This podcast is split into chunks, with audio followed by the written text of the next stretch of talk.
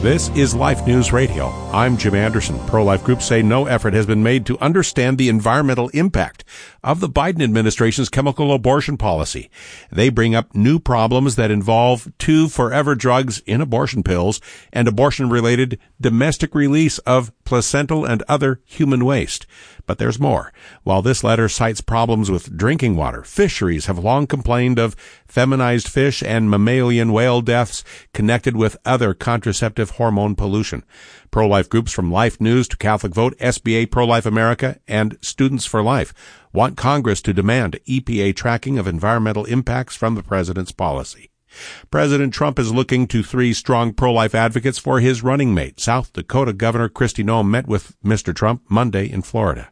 This is Life News Radio. Persecution around the world has manifested itself through the centuries, but it is worse today than ever before.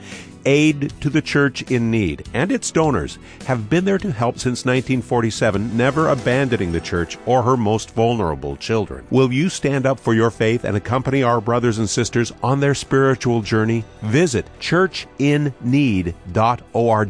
churchinneed.org. Even casual critical artistic observations of a new huge statue at the University of Houston point to a petty fight between irreligious persons and abortion opponents. The statue is a feminine figure that includes a jumble of the art and icons of ancient pagan religions that incidentally embrace human sacrifice of the weak.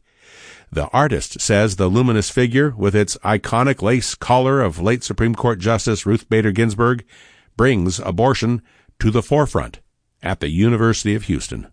For pro life headlines delivered to your email address daily, sign up at lifenews.com. This has been Life News Radio.